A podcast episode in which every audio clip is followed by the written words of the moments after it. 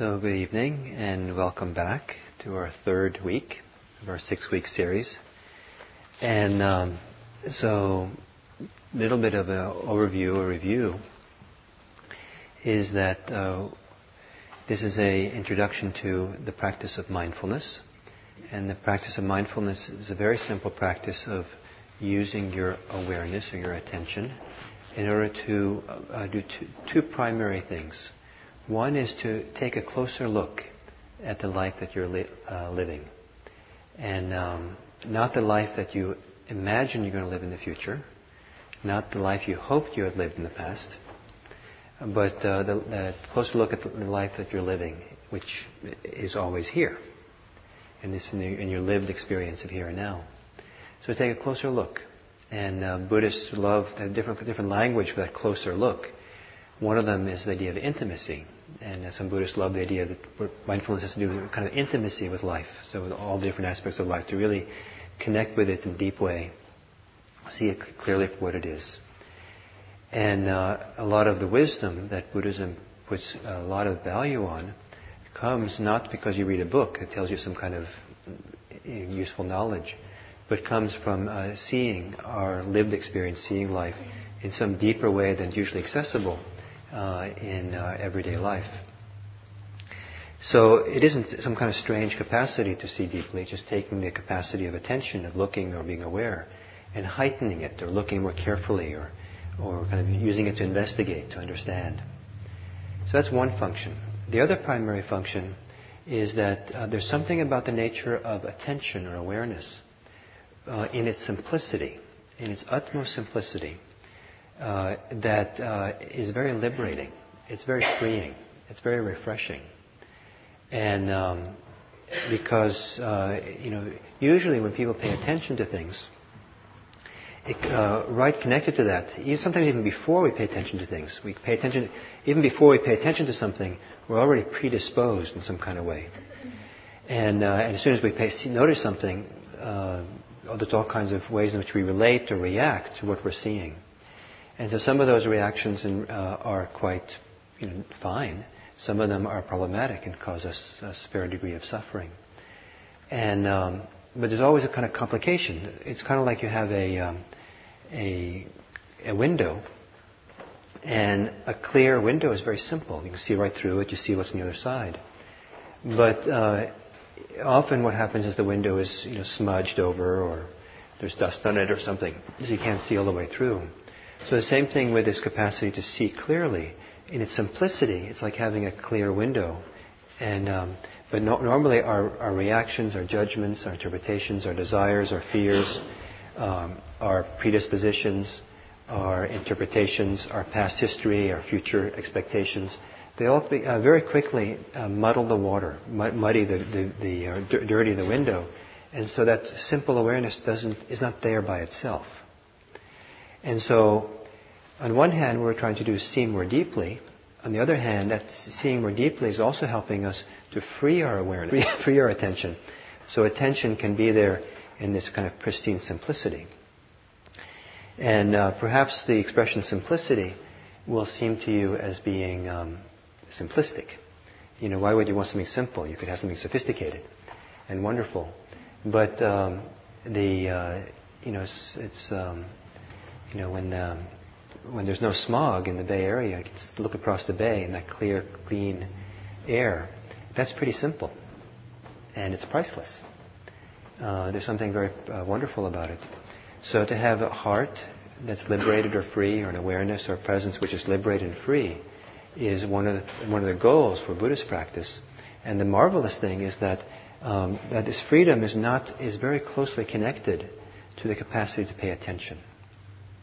So rather than thinking of liberation and freedom as some kind of abstract thing that's far into the future, um, there's something about the nature of uh, simplicity of awareness which partakes to the, the whole wonderful experience of liberation that's connected to it. So we do this mindfulness practice to develop our awareness, to heighten our awareness, to cultivate and develop it, make it make so it's a bigger resource, a strength, a skill that's we carry with us in our life. And one function is it helps us see more deeply. And as we see more deeply, we can see the forces that drive us, that motivate us, that push us around, the forces that we react to, and we can begin um, uh, making wiser choices in relationship to that, so that uh, the ways in which we contribute to our suffering, our pain, a variety of things, we can start uh, making different choices. We can start lessening up on that. So seeing more deeply. And then the other is uh, to discover something about the freedom that's found in paying attention itself. So that's uh, so as we do this mindfulness practice, the way uh, as as I as I teach it, as it's often taught, uh, we do it systematically, and it doesn't have to be taught this way. Uh, when I was taught mindfulness practice in Burma, in the monasteries in Burma, um, I showed up at the monastery and I was given a cassette tape and a cassette recorder, a player, and they just you know plugged us in. It was a half an hour, and in half an hour they gave the full instructions. And then I was sent to my room to practice for the next eight months.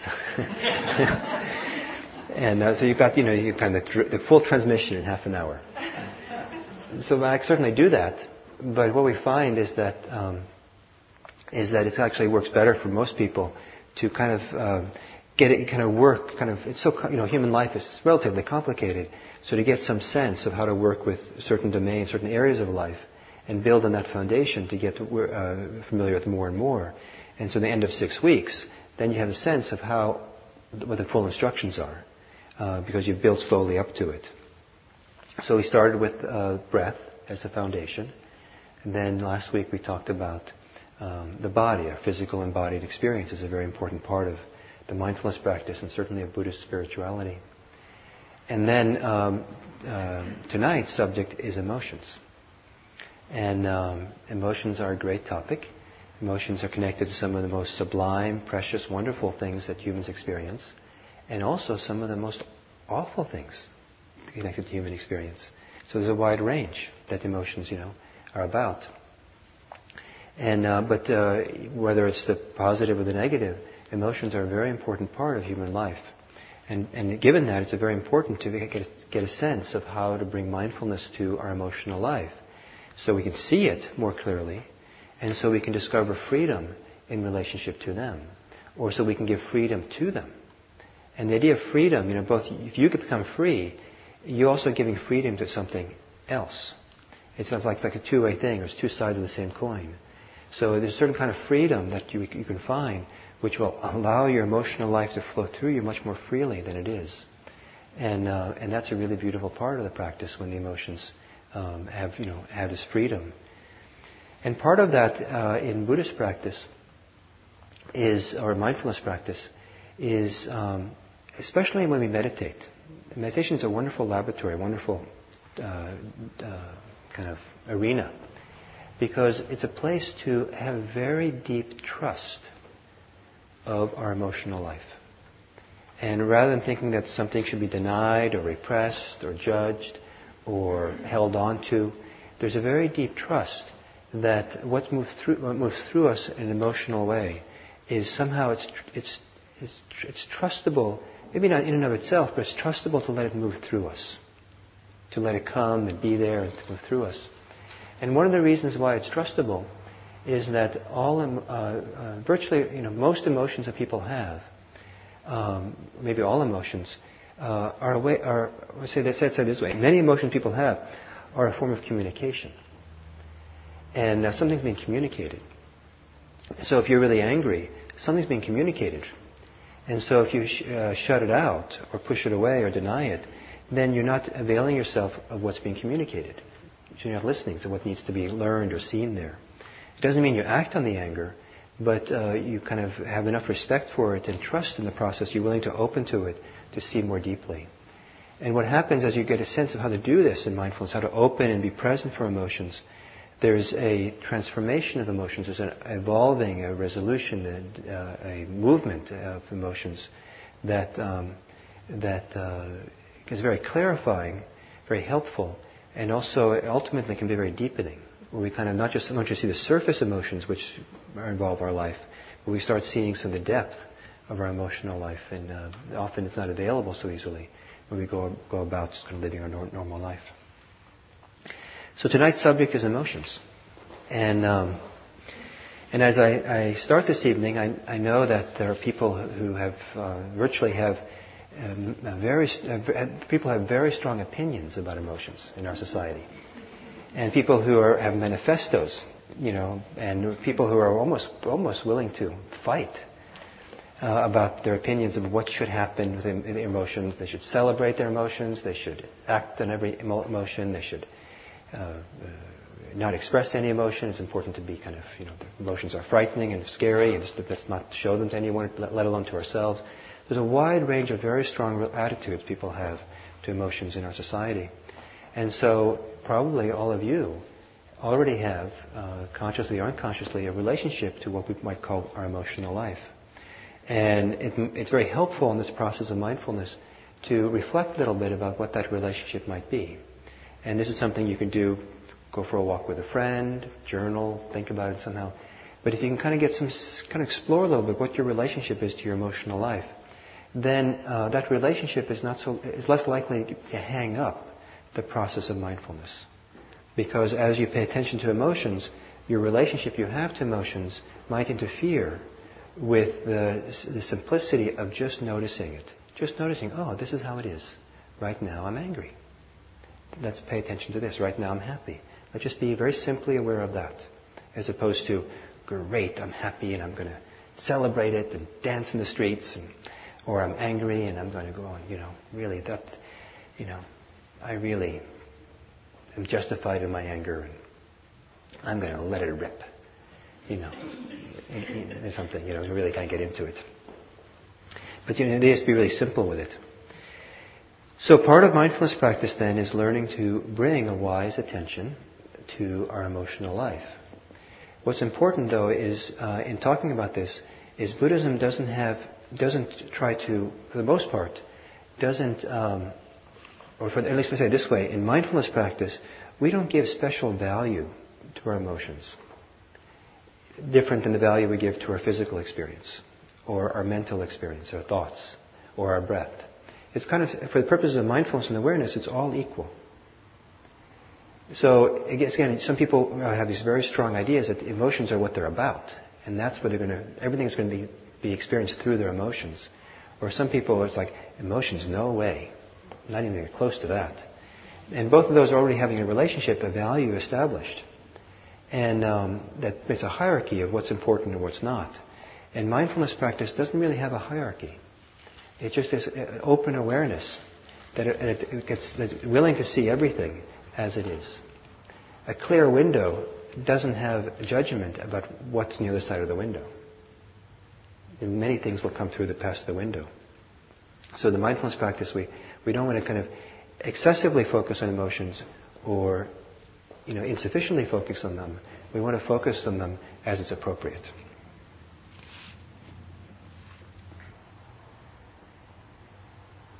Before we do a meditation, um, there's a famous um, simile that the Buddha gave called the simile of the arrows. And it has to do with the, the Buddha was talking to a gathering of people, and he said to, he asked them a question. He said, if um, a man is struck by an arrow, would that hurt the man? And um, the assembly said, yeah, you know, that would hurt to have you. And um, and then the Buddha said, well, if the, if the person struck by a second arrow, same person struck by a second arrow, is that even more painful? And the people said, yeah, I mean, one one's bad, but the second one makes it even worse. And so the Buddha said, uh, in life, life sometimes brings you the first arrow. The second arrow is what you shoot at yourself. Basically, that's what he said. So if I'm walking down the street here, and I stub my toe on the sidewalk, that's the first arrow. You know, that, things like that happen. You know, my, my toe hurts. The second arrow would be me telling myself, Gil, you are the worst walker. This, you're an embarrassment to humankind. And, uh, you know, maybe you should only walk in places where people can't see you. You know, so I've added, you know, and then I see, oh, you know, I'm having all this negative judgments about myself. You know, I'm a Buddhist teacher. I shouldn't do that. And I'm really embarrassed. Now suddenly I'm embarrassed. Oh, no. And then I'm suffering because I shouldn't be doing this. And that's a third arrow. And then I get angry with myself. Here I am embarrassed one more time. I should, I should know better than that. And that's the fourth arrow. And so the arrows go on and on and on. And um, but uh, uh, it's very important to distinguish between kind of what life, what belongs to life, just comes with being a human being, and what are those second uh, reactions that we have to it that adds to the suffering. This is a really important part of Buddhist uh, of mindfulness practice. So, um, so you, you maybe you, maybe you come here today with a headache or a backache. Backache. Those things happen. The Buddha had a bad back. You wouldn't believe it with his good posture. But um, he had a bad back, and sometimes uh, he couldn't uh, give his Dharma talk, and he laid down instead and had one of his senior disciples give the talk. It's kind of nice. I like it. You know. And um, so, you know, these things happen. And then uh, one of the things we want to be very careful for is to distinguish, like we, yes, last week we talked about distinguishing the commentary from the experience. We want to also distinguish the reaction we have to the primary situation. You know, are, is, are we adding a second arrow? Are we, are we attacking it, criticizing it, running away? How are we reacting to it? So, you know, that's different than just letting it be there in its simplicity. And so part of the emotional life, part of so some emotions belong to those second arrows. You know, anger sometimes is a, is, is really a second arrow, like anger towards yourself. Um, so there are a variety of emotions that belong to this world of second arrows. And and uh, again, we, we don't want in mindfulness practice we don't judge ourselves negatively. We're having second or third or fourth arrows. We try to wake up. We try to pay attention, notice this is what's going on. And it doesn't matter if you finally can wake up uh, at the one hundred thirtieth arrow. It just matters that you, you wake up. Waking up meaning you just notice it, you're aware of it, and you don't add anything more. You find, oh, okay, this is what I'm doing. Because if you get to the one hundred thirtieth arrow and you say, this is terrible, I shouldn't be doing this, you know, then you've added one hundred thirty-first. So to add, you know, just some, sooner or later, you either have to forget what you're doing, be distracted, or you have to just somehow, um, you know, wake up and just say, okay, enough. I just kind of step back and take the bigger picture here. Am I making some sense? Okay, so let's do a meditation. So um, take an alert, comfortable posture.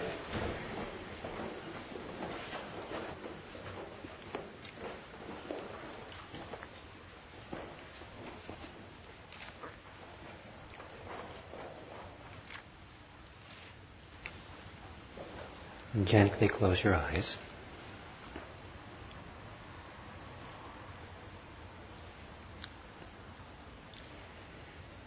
And then before doing anything else, take a few moments here to notice how you are, how you're feeling, what's your emotional state, your mood. Say there's always a mood or emotional state present, a mental state present, even if you don't recognize it. So how are you?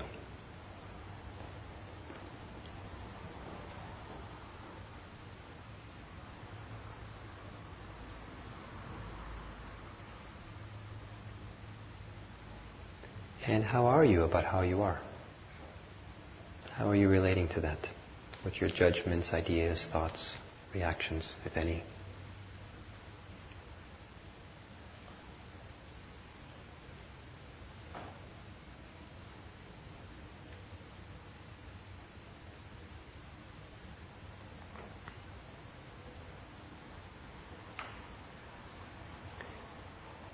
And if you do recognize how you're feeling, reflect a little bit about how your, how the state of your feeling, emotional state, how it might influence how you relate, interpret, react to this period of meditation. If you're sitting here and you're grumpy, then are you likely to kind of interpret things in aversive ways as we go through here?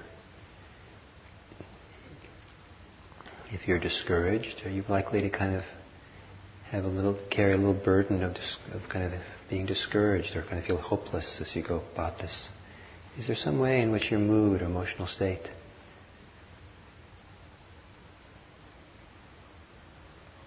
could have an effect on this experience as we go forward.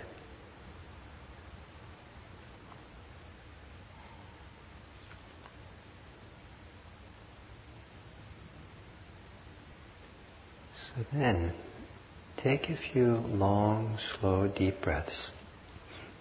It's a way of beginning here. So as you breathe in deeply, stretch, expand your rib cage, front and back, your shoulders. Feel the stretch like a massage. And then a slow, long exhale where you relax and let go.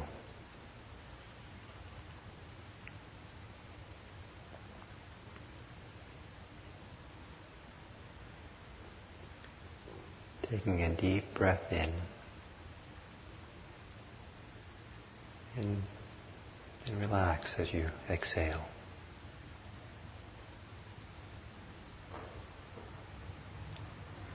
And then let your breathing return to normal.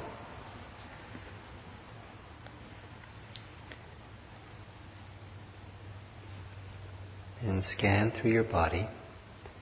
See if there's any obvious places where you can soften the muscles, the holding that you might have. It might be possible to soften the muscles of the forehead, around the eyes and the jaws, cheeks. Especially as you exhale, maybe you can send a softening wave through your head.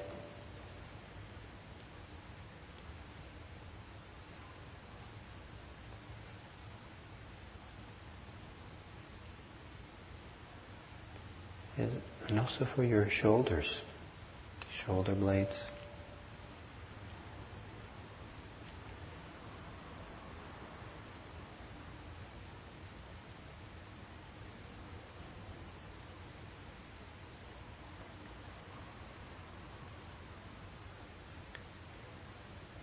Perhaps you can soften the muscles of your chest, your rib cage area.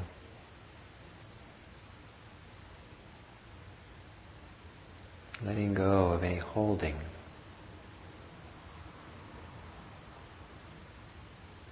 Pressure.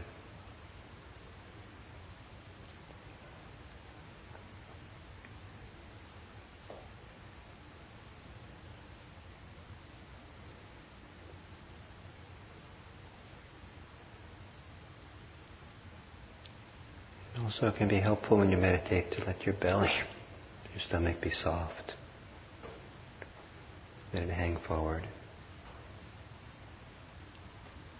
Perhaps you can feel the weight of your belly and let gravity gently, let it settle.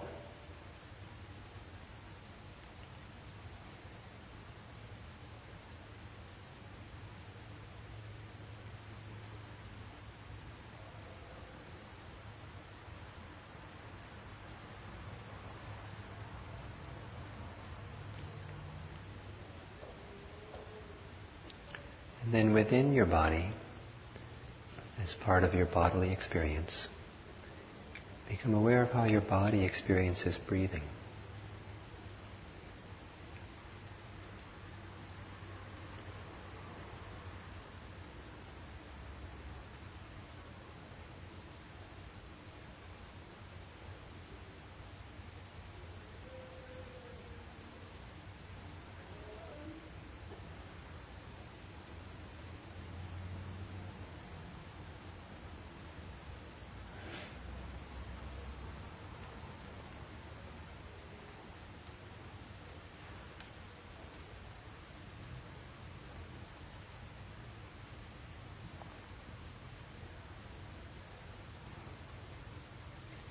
And then see if you can compose yourself, compose your attention, your presence around the experience of breathing, around the place in your body where you feel the breathing easiest or most pronounced. Settle around that area, compose yourself around it, and then begin to hang in there, hang out with the rhythm of breathing in and breathing out, the expansion and contraction.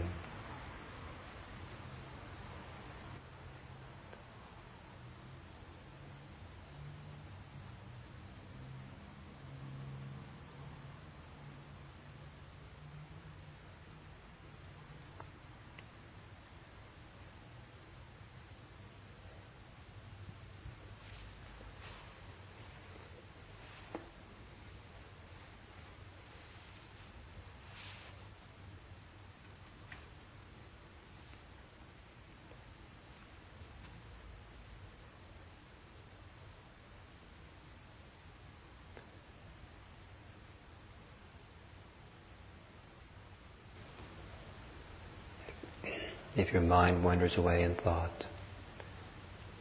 Relax, relax the thinking mind, and begin again with your breathing. Let go of what you're thinking about. And if you could stay with your breathing and thoughts are in the background, just let them be there quietly in the background. You don't have to take care of them or attend to them, pick them up. If in the foreground you can stay with your breath, stay with the breath, breathing in and breathing out.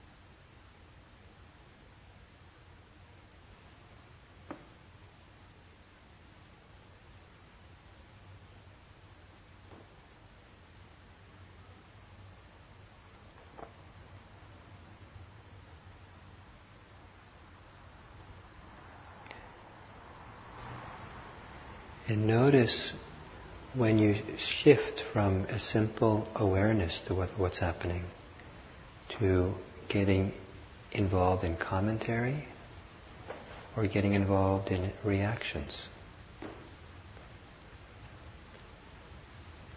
And if you can tease that apart, then return back to the simplicity of your breathing.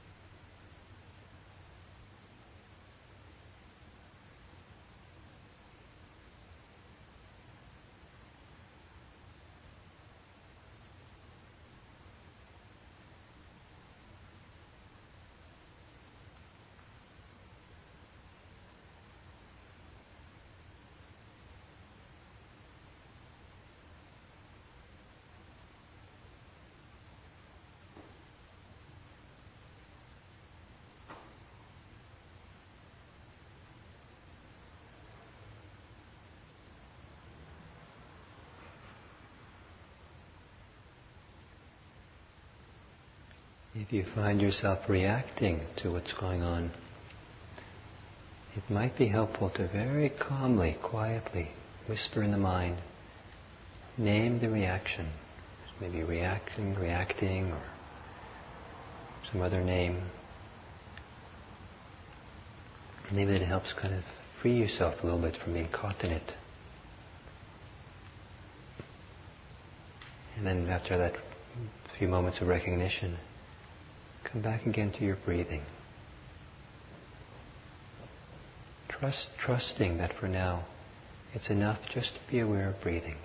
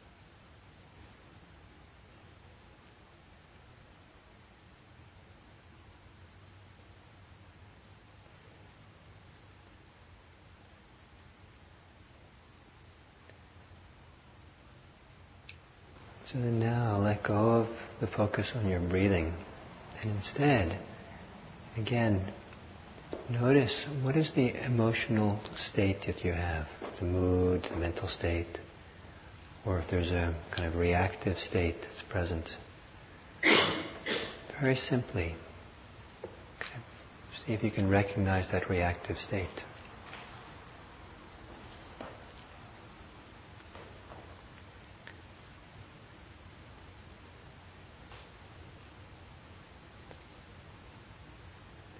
And offer a kind of very simple awareness, like you're going to hang there with awareness, feeling what's happening, what you're feeling.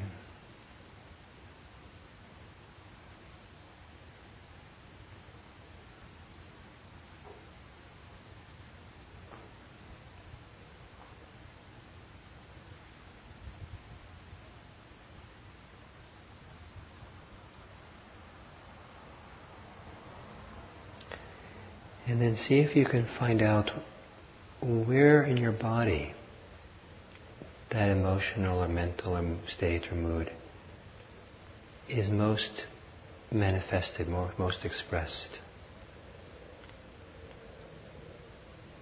What sensations, what feelings in your body let you know that you're having this emotional state? Could be you're calm or agitated.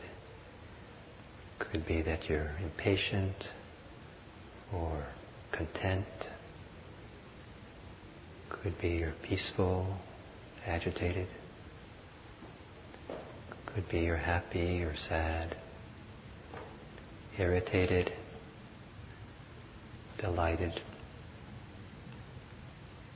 confused, eager.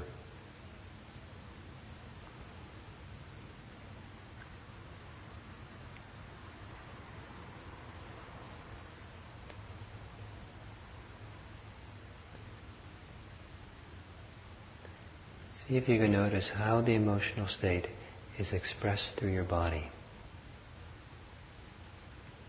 through sensations in your body.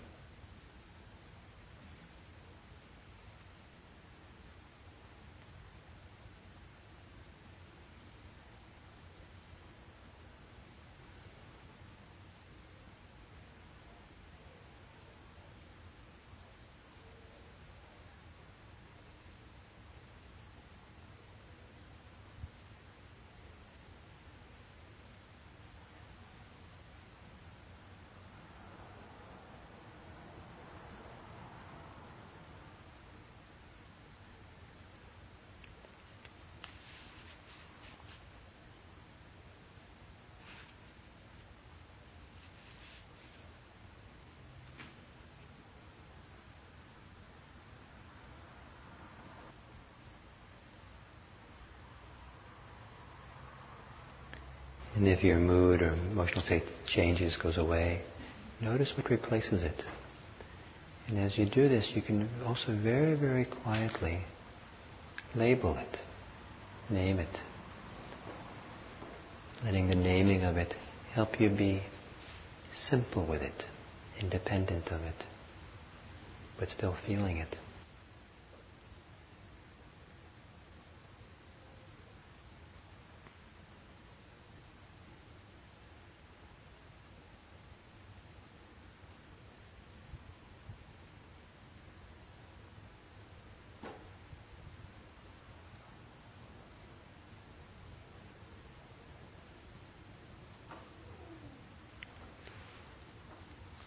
So then the last minute of the sitting, come back again to your breathing and hang, hang out with your breathing as if it's the most important place to be. Every, everything else can recede to the background.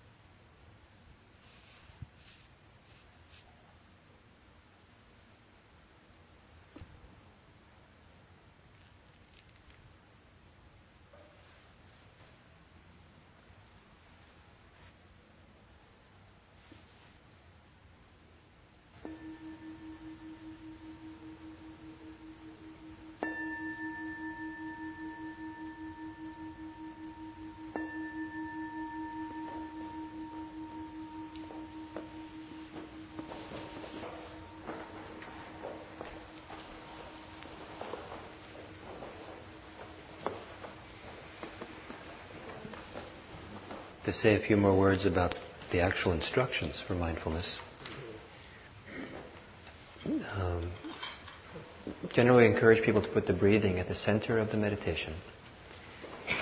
And uh, with some encouragement to stay there, because uh, focusing on the breath can help stabilize the mind, can help concentrate the mind, can help you know calm things down, strengthen the mindfulness. There's a lot of benefits with uh, staying with the breathing.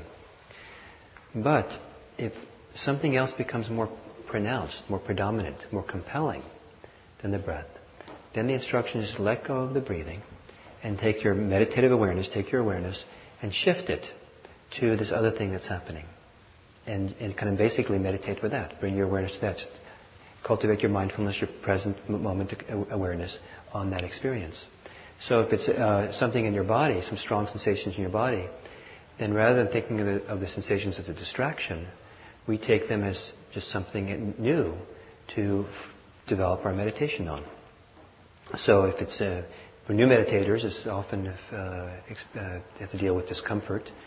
So within reason, you know, we, we simply move our attention to the discomfort and we hold it in awareness. We explore it with awareness, trying to be really simple, not getting caught up in the reactions we have, might aversions we might have to it, or fears we might have to it, and just be present for it.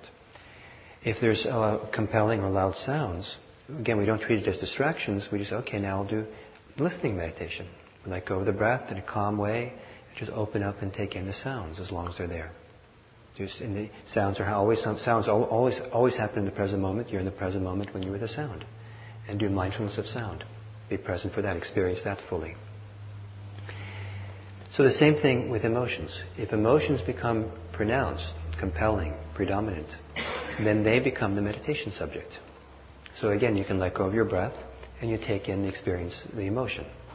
And um, and uh, now it's a little bit tricky with emotions because some people get very easily entangled with their emotions. They um, get involved with them, or they resist them, or they judge them, or do something with them.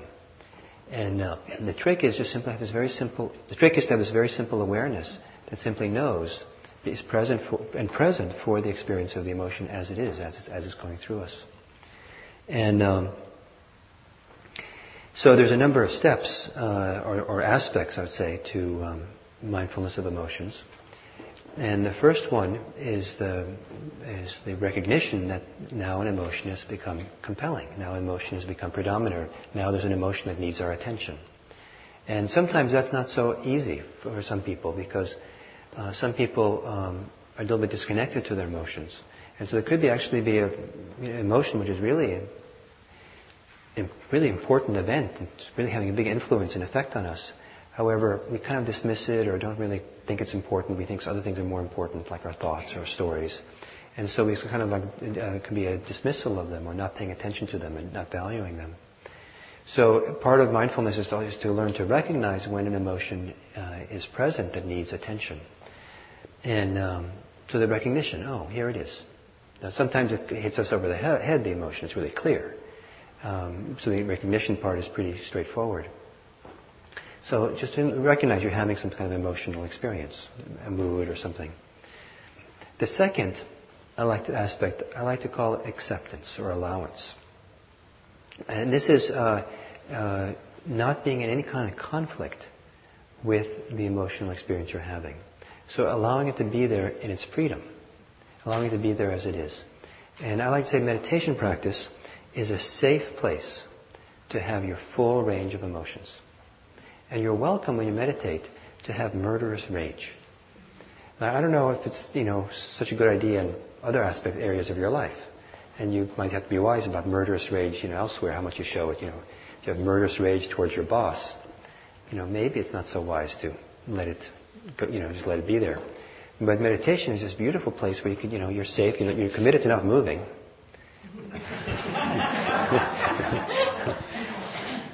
And so, um, you can just let it course through you and really be there, you know, as it, as it needs to be. You wouldn't see that as a second arrow? What? A, a, a rage like that? Oh, is, is, a, is a murderous rage a second arrow? It's possible it's a, you know, one hundred thirtieth arrow. But uh, the, uh, but the point is that if, if it's there, then if you, if you think, oh, that's a second arrow, it shouldn't be there, that you've added the third arrow. And so once it's there, in meditation we give this permission. Okay, let it be there. So I call it, sometimes sometimes it's called acceptance, allowance, non-conflict, permission to be there. And um, and for some people that's a huge, uh, um, you know, uh, tr- uh, training. To train oneself or to, or to develop oneself so that one can be present for an emotional state with, while giving it permission to be there. And um, permission to, for it to be there does not also not say, certainly not the same thing as resistance to it, or judging it, or being in conflict with it. But uh, giving permission to be there is also not the same thing as giving into it. So, you know, so oh, I've heard that you know, meditate. I can you know, it's, you know I can allow murderous rage. So you just okay, I'm really gonna you know let it pump it up and really kind of let it flow and really get into it because it feels so good. Yes. You know, that's that's kind of getting entangled with it. That's not simplicity simplicity of awareness either. So the idea is not to add on it, not to fuel it, not to get engaged in it, but also not to repress it.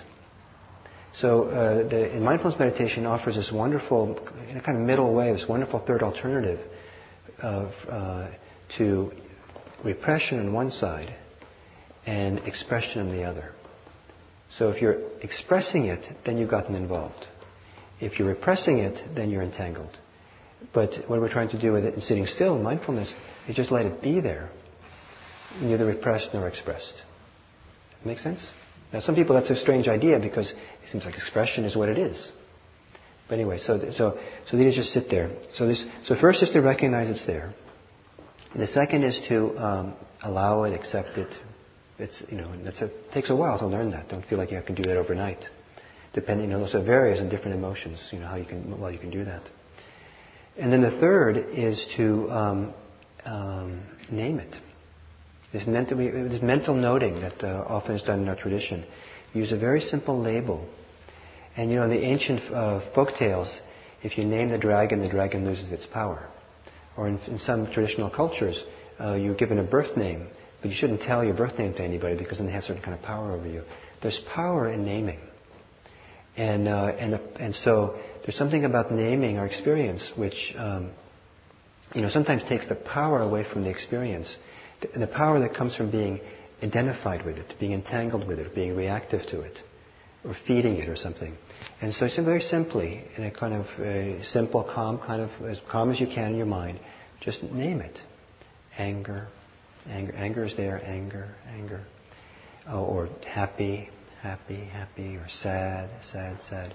And the idea is with, with that naming of it, you're trying to kind of name it from a place in your being where you're not caught by it. You're not lost in it, being swept up in it, whatever it might be. So if you do the mental noting, and you say, when you're happy, you say, oh, happy. you, you're in it. you know, just, just say happy, happy, happy. And if you're, you know, angry, and you go, anger, you're in it. Just anger. Just kind of just, so that part of you that doesn't, it, that, so you're trying to find that place in you that's not entangled or caught in the experience. Not by repressing it or pushing it away, but just finding that adult, adult-like place that can just kind of be present in a stable way. Also, the mental noting has a function of being a gentle encouragement to you, a nudge, stay present. So when there's emotions, you know, emotions don't disappear that quickly usually, so so if some emotion stays for a while, just you know, kind of ongoing, kind of steady way, just name it, name it, you know, happy or angry, angry, angry, angry. Angry. And it's also a little bit encouragement, oh, stay there, stay there, because the mind has such a strong tendency to wander off. So stay there, stay there. And one of the strong places it wanders, can wander off in when there's emotions, it can wander off into the story. Some emotions are strongly connected to stories. In fact, you know, I could be sitting, meditating, minding my own business, and there is a, you know, a sound of a car drives by. And, you know, I'm feeling really peaceful. I hear the sound of the car. And it reminds me of the kind of car that rear-ended me thirty-two years ago. And then the, the, the anger wells up. You know, and the anger wells up partly because of this, I'm remembering the story. You know, that person in that car, and how could they drive that kind of car? Why'd they drive that kind of way? And I should have given them peace of my mind. And, and pretty soon I'm kind of like in this world. I'll tell you a story of a, uh, when I taught a retreat many years ago. Um, you know, I'm, you know, I teach retreats, and you know, week-long, ten-day meditation retreats. And there was a woman who had been coming to meditation retreats uh, for a long time, but she was a very troubled woman, emotionally troubled, and uh, she'd been struggling with her emotions for a long time, and and um, kind of tortured by them in many ways. And um, And one morning, we had a magical sitting, it seemed like. Uh, we were all, all meditating together, teachers and the, and the, stu- and the retreatants. And the, it was early morning, or not early, it was like you know, ten o'clock in the morning. And there was a beautiful winter light coming through. It was very still and peaceful and very clear. And you kind of feel the whole room got so still, so cl- not just still, but clear and peaceful. And bell rang to end the sitting, and like no one wanted to get up. It was just like felt so good. And um, but it happened to be that her and I had an interview right after that sitting. So we both found our way up to the interview room, and I sat in my chair, and she came in to her, sat in her chair, and uh, it was really clear to that she, to me that she was in an altered state, or altered, but she was really peaceful. I'd never seen her that way. She was peaceful. She was content. She was there, very simple way. It didn't feel like we had to say anything. I felt the same way. It didn't seem like we had to say anything. We just sat there a little bit, looked at each other, and you know, it's like, great. What do you say when you're at peace? And um, and then uh, we said a few words, and then she said to me, "Yeah, this is nice, but it wasn't this way yesterday. Yesterday, uh, this." And then as she started telling me yesterday, her features and her form and her emotions all got kind of completely wrapped up, and she was like, and I said, I said, "Oh no, I mean." Why did she have to start telling me the story of yesterday? Why couldn't she just stay with what was here? So it was an example of how story making can really kind of entangle us in this whole world of emotions. And so what we try to do when we do mindfulness of emotions, we try not to live in the stories. Stories about emo- emotional stories, mo- stories connected to emotions, are usually not real-time stories, not here and now kind of stories about what's happening now, They're usually stories about what happened before, what might happen in the future. And so they're a little bit, you know, a virtual reality. And so the um, the idea of mindfulness meditation is not get not get sucked into the story. And uh, that's hard for some people because they spend a lifetime in the stories. And um, so the idea, so come back. And so by na- by naming the experience, you know, we're more likely to stay here, stay here, stay here. Don't go into the story. Stay here. Don't go into the story. Anger, anger. Oh, that person. Anger. Come back. Be here. That's a story. That's a story. That's a commentary. Come back and just be with this. Be, be with the immediacy of what's actually here with the anger. Be with the emotion of anger. Don't be with the story that's that's uh, fueling it or connecting to it, or that feeds off it or is feeding it. So the recognition, the acceptance, the naming, and then the last thing I call I call investigation. And that is, once you have the ability to accept it, to recognize it, accept it, and to start naming it, to be present for it, then uh, be curious about it, look into it. What is this experience? Don't just hold it at a distance, say, I'm present, I'm present. Get closer, find out, what is this? What is, how is anger really experienced? How do you really experience it in your body? How do you experience it in your stomach? How do you experience it in your jaws? How do you experience it temperature-wise? What's actually being experienced when you're angry? What's the energy like in your system? Um, kind of, kind of begin to explore it, and that exploration is is explore, exploring, investigating, is a movement of the mind which is adult-like, which is independent, which is not kind of coward or not reactive to the experience, but just kind of, what is this experience? Very simple, kind of, what is this? And the, one of the primary things that one of the things that's very helpful with emotions is to explore, investigate how it is experienced in your body. What's the physical manifestation of it?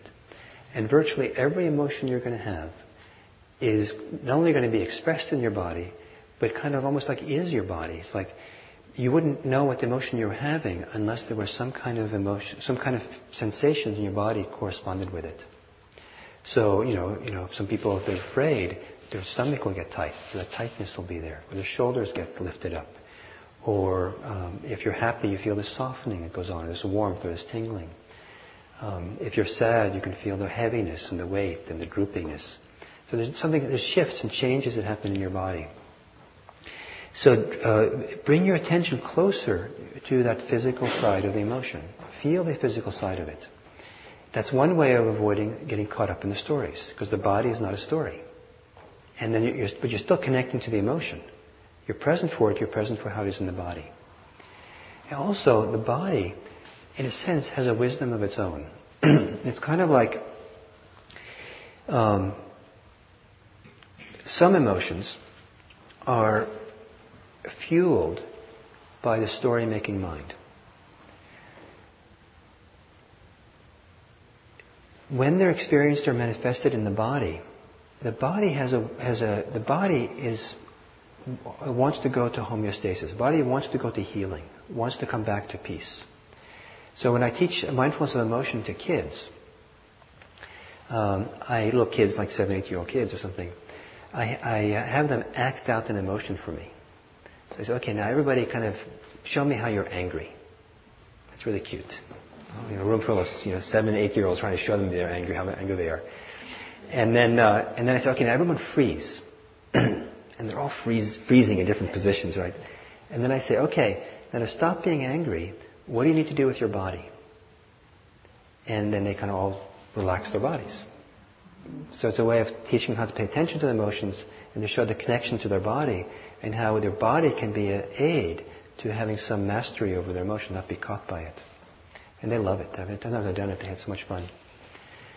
Um, So to drop into the body and feel it in the body. So the body wants to go, it doesn't want to stay up tense, the body wants to relax.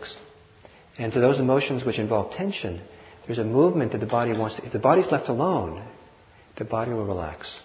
The body doesn't relax because the mind keeps reasserting its tension, its clinging, its resistance. So if you can drop down into the body and feel the emotion as a physical experience, you're kind of getting out of the way. You're not, you know, just the body. And the body has a chance to open up and allow the motion to course through, to move, to evolve, and to resolve and dissolve.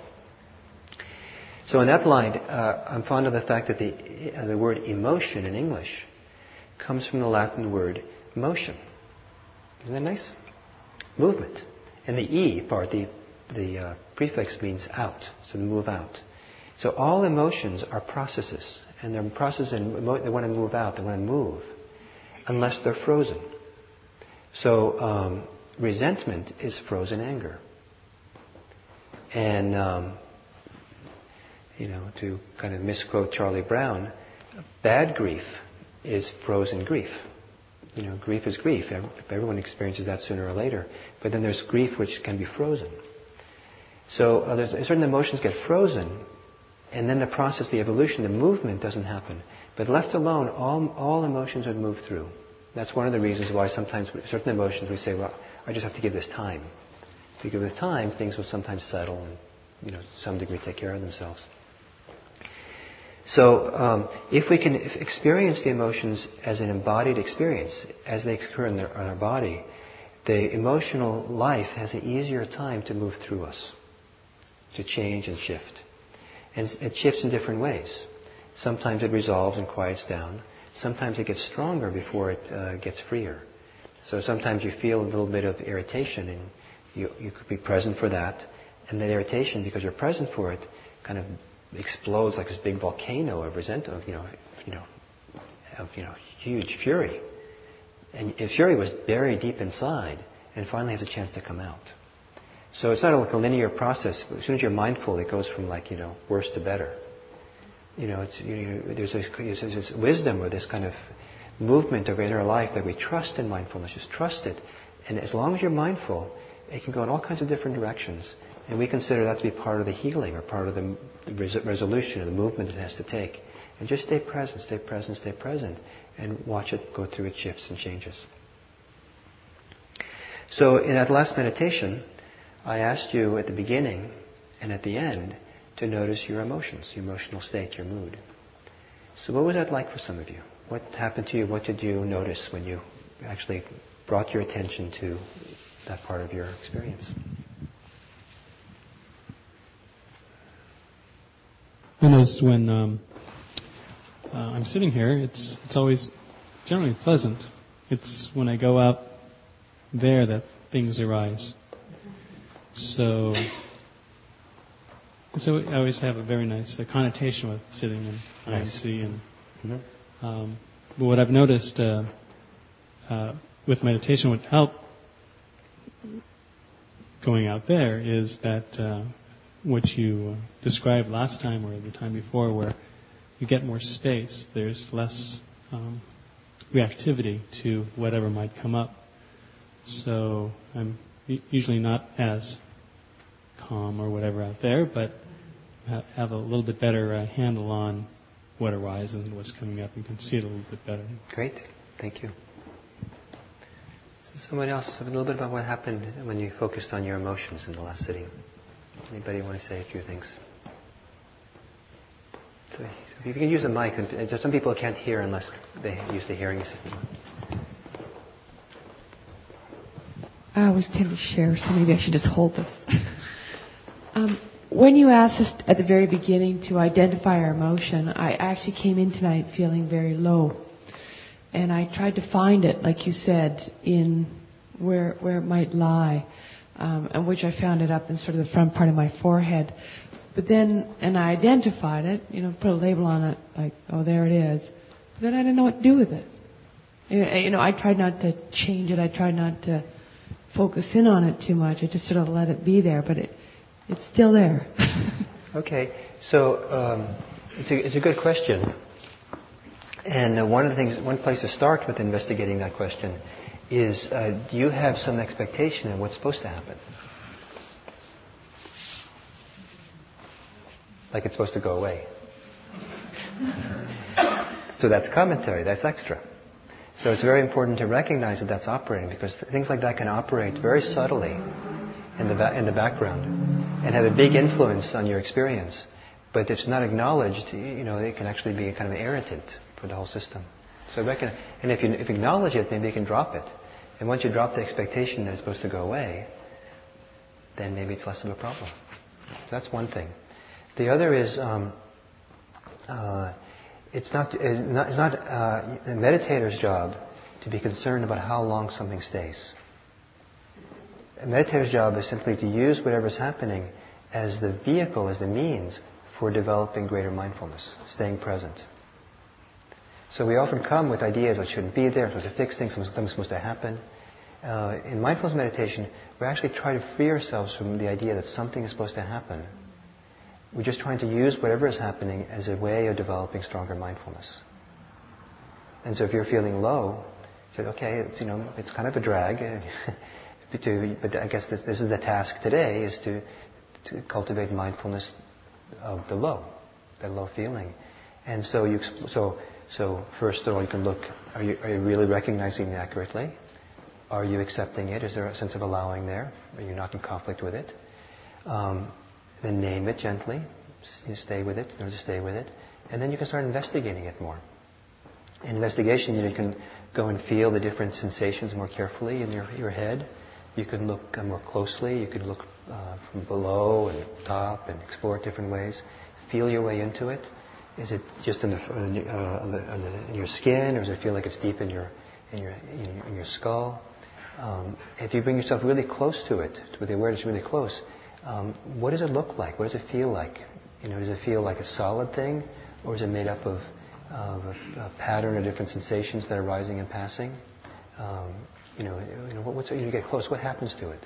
And generally, when you get close enough to some uh, physical experience, um, it begins shifting and changing, and then you stay with the shifts and changes. Does that, does that make sense? It does make sense. I think um, I think one of the hardest expectations that I'm dealing with, um, even I did your exercises on the pink sheet of eating very slowly and and, and just being with yourself as you eat. My God, that was one of the hardest things I've ever had to do. um, next to childbirth. Um, but it was, uh, I do have an expectation that at the end of my meditation that I will be at peace, or or more peaceful, and that's a very hard expectation to let go of. Yes, and it's it's it's it's uh, it's to be expected that people have that expectation, because that's, we often kind of advertise meditation as being, you know, peacemaking and calm making and all that, and, and that's what people want it. But um, and, and you know, it's nice when it happens. It's good that it happens. Ultimately, we want that to happen. But if it happens too quickly, sometimes, or we expect it, we we mess up the whole. Uh, you know, deeper process, deeper process, deeper psychological, spiritual process that we need to go through. So, for example, I've known people who have gone through, had very difficult meditation sessions, maybe like sometimes a whole retreat, and sometimes they they end up meditation session. Well, that was a waste of time. You know, I I should I, I should have just gone for a walk, or, you know, watch television or something. But that was just a boy, and. Um, And then they come back, you know, and say. And then they come back sometime later and say, you know something? That meditation practice, that the session, or that retreat was so hard for me. But what I learned was I learned how to stay present for in difficult situations. Because that was, it was really difficult for me to stay present. I learned how to be present. And so I didn't know at the time how useful it was.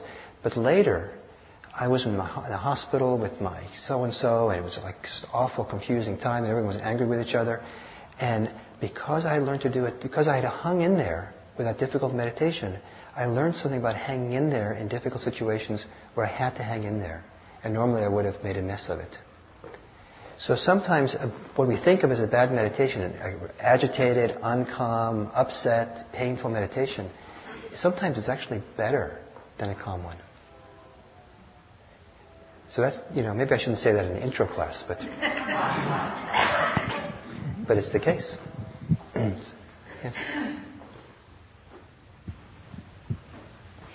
Well, I had, can you hear me? Anxiety. So I thought, that's inappropriate. I'm so anxious, but meditating doesn't. So I thought it was inappropriate to be so anxious and meditating. So I tried breathing and thinking, okay, the anxiety will go away. And then once I was breathing all right, I was so anxious. So you said, okay, just go with that. So I had a wave of anxiety, but I thought, okay, I'll just breathe. That's all right. And uh, it was very interesting. It was just what you described. So a big wave came, and I had to think about that. And when it got really scary, I was breathing. So I learned to separate from that and at least keep breathing. Beautiful. Oh, it can, it can give you a lot of power in your life to have that ability. There's a practice that I teach people sometimes, uh, which uh, uh, I, I kind of labeled riding out an emotion, or riding out the desire. So, um, and so you want to wait until you like. So this is good for people who have addiction issues. Like if you have a really big addiction, it could be anything. And uh, wait when you have a really juicy one, like really strong, juicy desire, like you know, like you really got to have that, whatever it is. And so when you, when that time comes, um, go sit down in a chair, sit down, and and uh, don't give in to it. Write it out, and uh, and sit there, and you know, and, and all the lawyers of the mind come out and will explain why you have to kind of you know you can't sit there, why you have to do something and go to do it, and and you quiet the lawyers, and then. And then uh, the publicists come out, and the commercials come out, and the, you know, and all this tremendous surge of energy. You feel like you're going to die if it's not going to happen. You know, it's like this tremendous compulsions can be really powerful with addictions. And, you know. and uh, but you're committed to not. You know, it's like being at the rodeo. You know, you're just like you're not going to leave. You know, you're not going to fall off your horse. And um, and sooner or later, it's guaranteed, uh, the wave is going to crest. And then you'll find yourself on the other side. And you'll get calm eventually, quiet down eventually. And the people I've known who then have hung out, they hung in there for a really good one, good wave, and watched it come to the other side, have felt so empowered in their life. Wow, I can be stronger than my addiction. I can be stronger than these very powerful emotions. I, can, I learn how to be present for it, to breathe through it, to be present. So you had one here earlier, right? You still want to? Actually, mine was very similar to the um, first one. I, I came in um, feeling irritated, and then when I gave my irritation some attention or that, then I felt quite sorry for myself, and then I felt sad, you know? So and, and, and I was annoyed because I usually feel better when I'm meditating. So, um, yeah. Mm-hmm. Yes. And, and and it's, I didn't know as well when you said um, labeled reaction, uh-huh. if we were to say labeled reaction or to kind of actually name what reaction it was. Yeah, you could, you could either one. You could name reaction, reaction. The idea with that, the labeling can be very helpful, but it's not helpful if you spend a lot of time trying to figure out what the right name is, what the right label is. Try this and that, and you know, you know. You know, so just just you know, so if you, if it's not obvious, you know, it's you know, then um, then just say reaction, you know, or, or if you're not obvious what emotion you're having, sometimes it's not obvious, but you know, you have some emotions happening. You say emotion, emotion. So I remember once I was um, feeling off, and I didn't quite know what was going on, but I certainly felt off. So I went and lay down, and then I was just because I you know this practice I know how to do. I then kind of went into my body to feel what was going on in my body, when this offness, I didn't know what it was. And I could feel that I couldn't exhale all the way. That somehow my when I, I my chest was extended, it's like I was I breathed in fully, but then I couldn't breathe out all the way, so I held out. So I started feeling that for a while. And then as I felt that for a while, um, somehow it became clear in my mind, or popped into my mind, that I was depressed. So I said, oh, depressed. And as soon as I named the depression, the chest relaxed. So, so, but it, you know, at first I just started off off. I'm off. You know, I just was content with that. And then at some point the clarity came, but it came on its own. It wasn't like I was guessing or analyzing. Keep it really simple.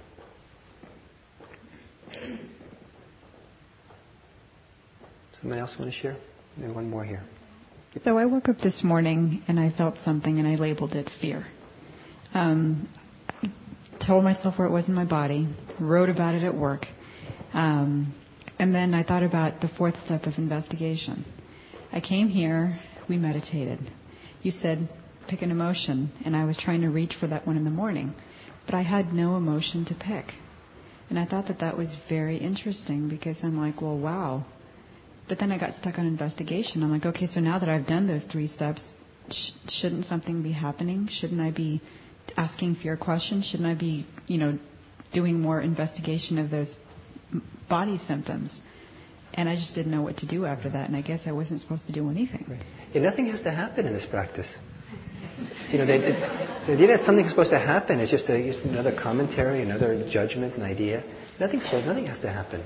If something happens, that's okay. But uh, but uh, don't burden yourself if something has to happen. Just be present. Okay, nothing's happening. I'm pre- being present for nothing's happening. Now I'm bored. Now something something's happening. Now I get now I get to do boredom meditation. And you can recognize, you know, okay, I've been told that I have to take boredom as my subject. So I'm gonna. Ha- I guess I'll just write my PhD on boredom. I really get to know it well. You enter into boredom. You really feel that. And uh, but they had nothing. You know, free yourself from some ideas that something is supposed to happen. And um, but you know, but on the other hand, there's always some mood that's going on. But um, the um, it might not be something you recognize very well. It might not be familiar with, and that might be very vague, or something. It might be something you don't think of as a mood or emotional state. Um, There was one woman on retreat who um, came to interview to a teacher and said, you know, I'm feeling something really strange.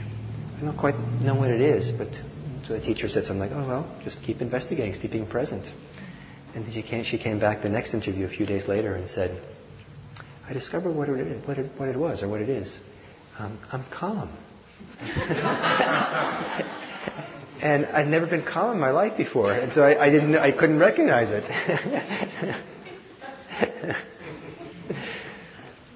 Yes. This feels like a stupid question, but I have to ask it. Is um, well, I wasn't feeling an emotion, but I was feeling sleepy. So at some point, when you said, you know, see if you have an emotion and feel it, I just said, I'm sleepy. That's good. And I stayed with that. Yeah, being sleepy is maybe not an emotion, but uh, being, but but but but uh, you know, but, uh, maybe it's the same thing. But being tired or being uh, having sloth and torpor, you know, that's kind of a state you're in. You feel a sloth and torpor state, so you can kind of go into the state and feel that and explore that. So uh, the the you know, emotion, mood, mental state. It's kind of a very wide field, and this is very interesting because uh, you know, the word emotion is really big here in the West in English. Speakers, you know, we have like like people, you know, like, like I said, they'll fight over their opinions about what to do with emotions, and and uh, there's no easy word in Buddhist languages for the English word emotion. If you, you know, you can't easily translate it. You can kind of do it, but it's it's kind of hard. So, what does that mean? The emotion Buddhists don't have emotions. Uh, they um, emotion. It's kind of like there's a the human exp- the, the, the the pie of human experience can be divided up different ways. And the English language divides it up a particular way and has this pie section called emotions. But it's a very, it's, a gen, it's kind of a, it's kind of a generalization. It's kind of a general category term. It's very vague and general what emotion is. And um, so, so you know, so you know, so you know, you know, so mood, emotional state, emotional state. Um, um, and you know, so it's interesting to explore what makes up an emotion. Emotions uh, often are made up of uh, physical sensations. Sometimes they're made up of uh, motivation, desire, something we want. Sometimes they're made up of stories we tell each other. Sometimes they're made up of um, feel, you know, um, feelings of being pleasant or unpleasant. They're kind of made up of. They're, they're kind of composite anyway. So because they're not a unitary thing, singular thing. So they're comp- you can explore, you know, the different aspects of them. Now, one of the things about emotions or emotional states or mental states is that Buddhism distinguishes between emotions or emotional states, uh, moods, mental states, which are born out of reactions or reactivity, or are born in relationship to things in the world, versus emotions which are, arise when actually the system, the inner system, the heart, the mind, the body, is open channels, free and present and stable, but doesn't have, uh, is not reacting or responding to anything. So, so many emotions are have to do with things happening, in, you know, have to do with our relationships with things around us. So, for example, if I win the lottery, then uh, if I follow the usual pattern, apparently that scholars have read people, you know, studied people who win lotteries. If I follow the usual pattern, then um, I'll be really happy at first. And then after a year, a year later, I feel pretty miserable. And so the happiness and the misery has to do a lot with, you know, the things in the world, my relationship with things in the world. Or when I was, uh, so when I was thirteen, it was nineteen sixty-seven. Those of you who are old enough to remember that wonderful time. And um, and I was living in a little town in Italy. And um, I'd, been, I'd come from California. And so that summer I was living in Italy. And so I was I had, I had the longest hair of any guy in that little town. And I was the only one with blue jeans. And having long hair back then, you know, was a big deal. So, um, for guys. And um, and so I was really cool. Thank you. I'm glad you appreciate that. And um, and so I went around town with a certain kind of good feeling for myself. I felt up and, you know, nice and, you know, good. It's great. And um, and then in the summer I came back to Los Angeles. And a lot had happened in California in the summer of nineteen sixty-seven. And I no longer had the longest hair of the guys. And I went to school. I was kind of pulling my hair trying to get it longer because I was so uncool.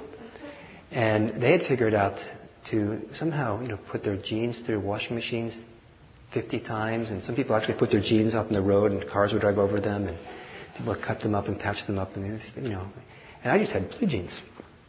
And so I was no longer cool. And so my, I felt kind of deflated and kind of embarrassed, and I was pulling my hair to make it grow faster, and, you know, it's like, like, and so, you know, the only thing that happened was I crossed the Atlantic, you know, and, and my energy level, my mood and everything. And that's an example of how my mood, my emotional state was, existed in relationship to some other people. Okay? So we have all these experiences in life. People like us, we don't like, they don't like us. We have success in life, we have failure in life. We get what we want. We don't get what we want. Um, you know, there's all these things that happen. Uh, we get sick. We get healthy. And so all these things can affect our mood and our emotional state. And to some degree, some degree that's normal and healthy. To some degree, it's, okay, it can be very unhealthy to be completely caught up in the world of how, it, how always be in a relationship, always have our emotional state, our well-being, always tied to some, to, to, to always tied or relating to the experiences of the world, to how things are in the world. Because then you're just kind of like a slave. You're always going to be pushed around by the winds of the world. So that's one, one kind of emotion that arises, emotions that arise because of our relationship with the world. And there's a whole other category of emotional state or mental states which have much more to do with not being in relationship, where we're not, we're not caught in the relationships. We're independent, we're free, we're liberated from the, all that reaction for and against and everything goes on. And um, and the system just open and flowing. And there's a tremendous amount of um, what can be called unrelated, maybe unrelated joy, unrelated happiness, unrelated peace. So peace, joy, happiness, it bubbles up, not because anything in the world is going right or wrong. It just kind of like in the system, it flows up. It doesn't have a reason or a cause or a condition or a catalyst for it in how things are going in the world. And that's a phenomenal thing, uh, to discover a happiness and well-being that's not dependent on how things are going. And part of the, part of the possibility, if you, as we do this practice and learn how to kind of just be present for things as they are and free yourself from the commentary and the reactions, just be present, is in time you'll discover this tremendous treasure.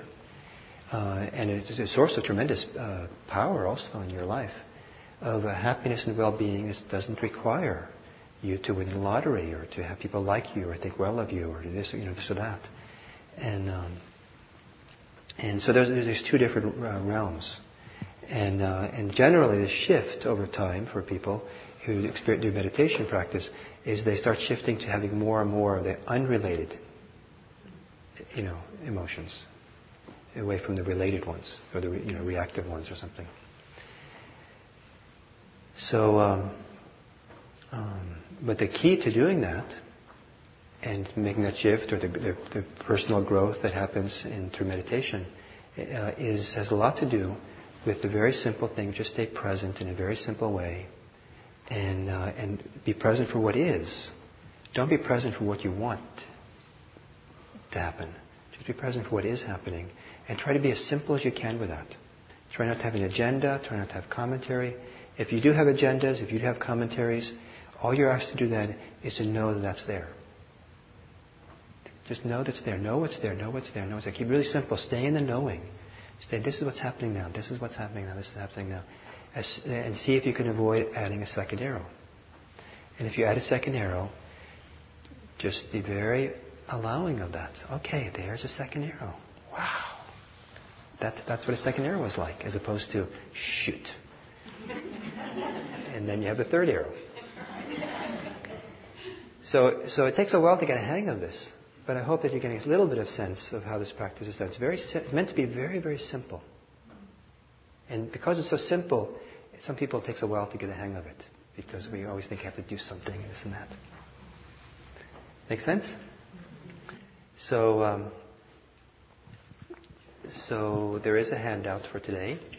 And, um, and so, you know, explore it a little bit and practice uh, with this emotion, uh, practice with emotions over the next... Um, wait, wait a moment, please.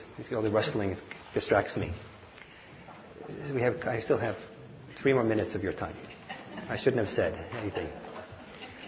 So, um, so the um, um, it's, if over the next week, see if you can get into your emotional life in terms of being explore it, be interested in it, notice how it works, both in meditation but also outside. And, um, and also you might do people watching. You know, look at other people and see if you can pick up their emotions and feel what's going on. Also, you might uh, uh, hang out with some people, colleagues, friends, neighbors, anybody, strangers, um, and engage them and ask them about their emotional life.